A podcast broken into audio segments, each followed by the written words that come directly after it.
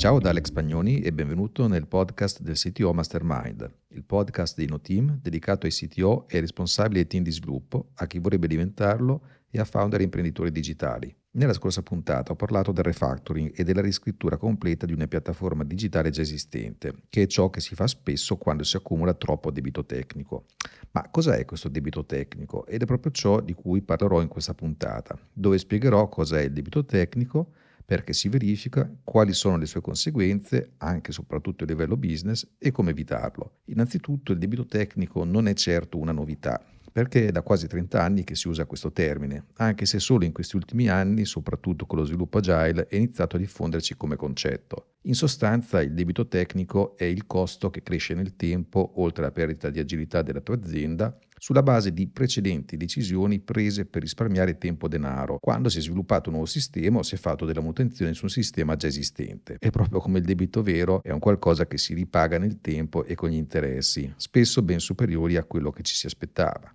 Questo succede in particolare quando alcune parti del codice vengono rimandate per far sì che le altre vengano rilasciate più velocemente. Questo in certi casi nel breve termine può anche essere una scelta appropriata, ad esempio per garantire il time to market di un prodotto digitale che deve essere rilasciato per una certa data ma spesso poi successivamente ha un costo enorme se in un secondo momento non vengono gestiti e sistemati, ad esempio dopo che è rientrata l'emergenza di rilasciare il software in tempi rapidi. Alcuni esempi sono il taglio dei test unitari funzionali, l'utilizzo di workaround temporanei per far funzionare una parte di codice che poi puntualmente diventano definitivi, l'impiego di sviluppatori che non hanno sufficiente esperienza, codice duplicato senza usare design pattern e tutte quelle cose che poi portano ad un'eccessiva complessità del codice prodotto oppure anche alla necessità di lavoro di manutenzione per far stare in piedi un sistema, funzionalità difficili da adattare e cambiare, dipendenze che rendono difficili aggiornamenti, scelte progettuali nel codice delle quali poi ci si pente e così via. In questo senso è però importante chiarire che il debito tecnico non è quasi mai una scorciatoia presa semplicemente per fare le cose alla buona o per pregrizia, per così dire,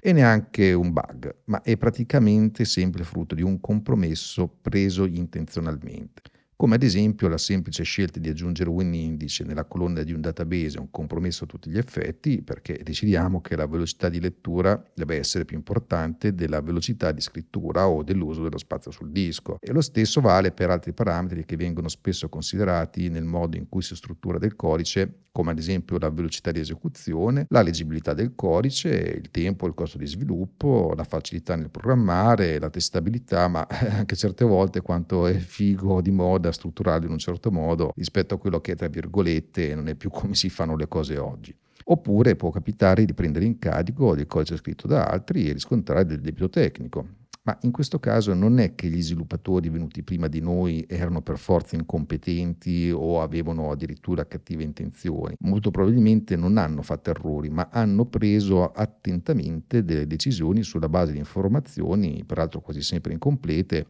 considerando quindi compromessi da prendere e decidendo di dare la priorità ad uno o più degli elementi che ho elencato prima a discapito di altri. Mentre oggi magari quelle priorità sono cambiate e ci ritroviamo a questo punto con quello che ha tutti gli effetti del debito tecnico. Mi viene in mente un esempio recente di un mio cliente per il quale abbiamo svolto una grossa operazione di refactoring dove ci siamo ritrovati di fronte ad una grande massa di codice legacy pieno fino all'osso di debito tecnico. In quel caso buona parte del problema è derivato dalla necessità di rilasciare rapidamente funzionalità provenienti dalle richieste più disparate di diverse funzioni aziendali senza però poter disporre di programmatori dedicati, creando un patchwork di codice immantenibile pieno di bug che però diciamo, aveva raggiunto buona parte dello scopo di ottenere rapidamente le funzionalità richieste nel tempo. Sistemare quel codice però eh, ha comportato un successivo costo molto elevato per il cliente e il dover rimettere mano a tanti aspetti che non funzionavano a dovere. Il debito tecnico da questo punto di vista non è solo una questione appunto tecnica,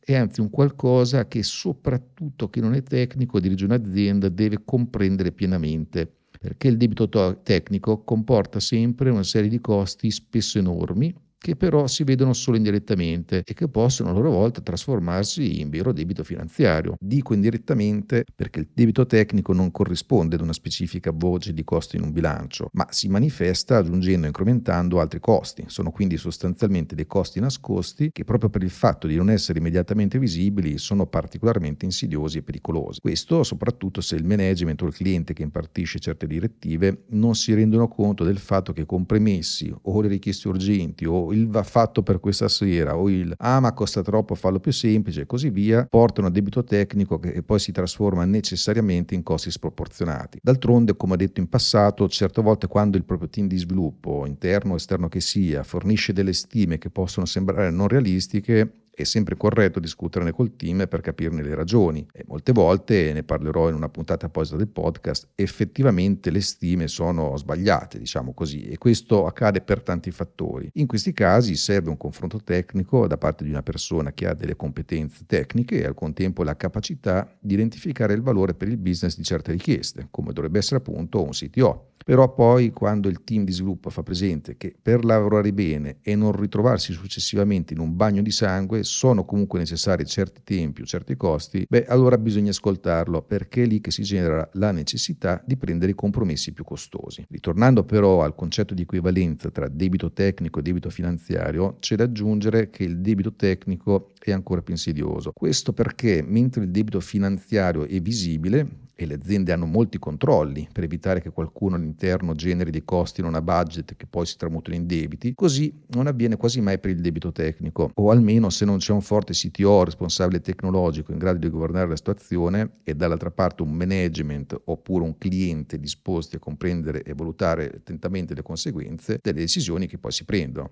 Certamente non è una bella situazione non sapere quanto debito si ha o addirittura neanche sapere di essere indebitati così come non è immaginabile essere nella situazione in cui chiunque in azienda può generare debiti senza chiedere il permesso ma in realtà è proprio ciò che avviene con il debito tecnico questo. Quindi alcuni di questi costi indiretti di cui ho accennato prima sono ad esempio la necessità di avere più persone dedicate alla manutenzione di un sistema già esistente, il tempo aggiuntivo degli sviluppatori da dedicare nello sviluppo di nuove funzionalità, eh, oppure danni e ordini persi per via di malfunzionamenti dei sistemi, servizio cliente inefficiente che poi porta a perdita di clienti, eh, o ancora multe perdita di dati in caso di attacchi di sicurezza su codice scritto male, produttività ridotta ridotta e ore di lavoro perso per via di applicazioni bloccate, poi tempo e attenzione dei manager da dedicare ai problemi indotti dal debito tecnico e così via. Questi fattori si evidenziano spesso anche in forma di scarsa agilità, così come avviene quando il business deve aspettare mesi per ottenere migliorie applicative che apparentemente sono semplici, ma poi spesso non funzionano neanche come ci si aspetta. Allora, questi tipi di sintomi sono causati dall'eccesso di complessità derivante da scelte architetturali implementative problematiche basate però su quei compromessi di cui ho parlato prima e che portano a danni di modifiche su modifiche e modifiche alle modifiche stesse. Questo si può vedere quando il reparto IT invece di semplificare aggiunge sempre più strumenti e persone, ma allo stesso tempo nessuna persona riesce più a spiegare come funziona il sistema da cima a fondo oppure quali sono le cause radice dei problemi principali. Quindi è chiaro fino a questo momento che i fattori principali che portano al debito tecnico sono i vincoli relativi alle tempistiche, anche se chiaramente nel business il tempo è generalmente un fattore estremamente critico, e la tentazione di ottenere dei risparmi nel breve termine, che però si trasformano in maggiori costi nel tempo. Quando però in azienda si verificano spesso problemi come quelli che ho elencato prima, come blocchi incidenti frequenti nella propria piattaforma digitale o il fatto che sviluppare nuove funzionalità o modificare quelle esistenti richiede troppo troppo tempo o ancora che le stime che ci vengono fornite per sviluppare nuovi progetti sono esplosive, allora bisogna interrogarsi anche lato management se sia ora di valutare a quanto ammonti questo debito tecnico. E questo va fatto ancora prima di sparare al team di sviluppo pensando che sia composto solo da incompetenti. Ma tutto ciò perché ogni azienda ha al proprio interno del debito tecnico, questo è inevitabile, ma anche perché la tecnologia si evolve sempre più rapidamente e al tempo stesso l'obsolescenza del nostro codice aumenta con lo stesso ritmo. Per questo diventa importante verificare quanto debito tecnico ci siamo accollati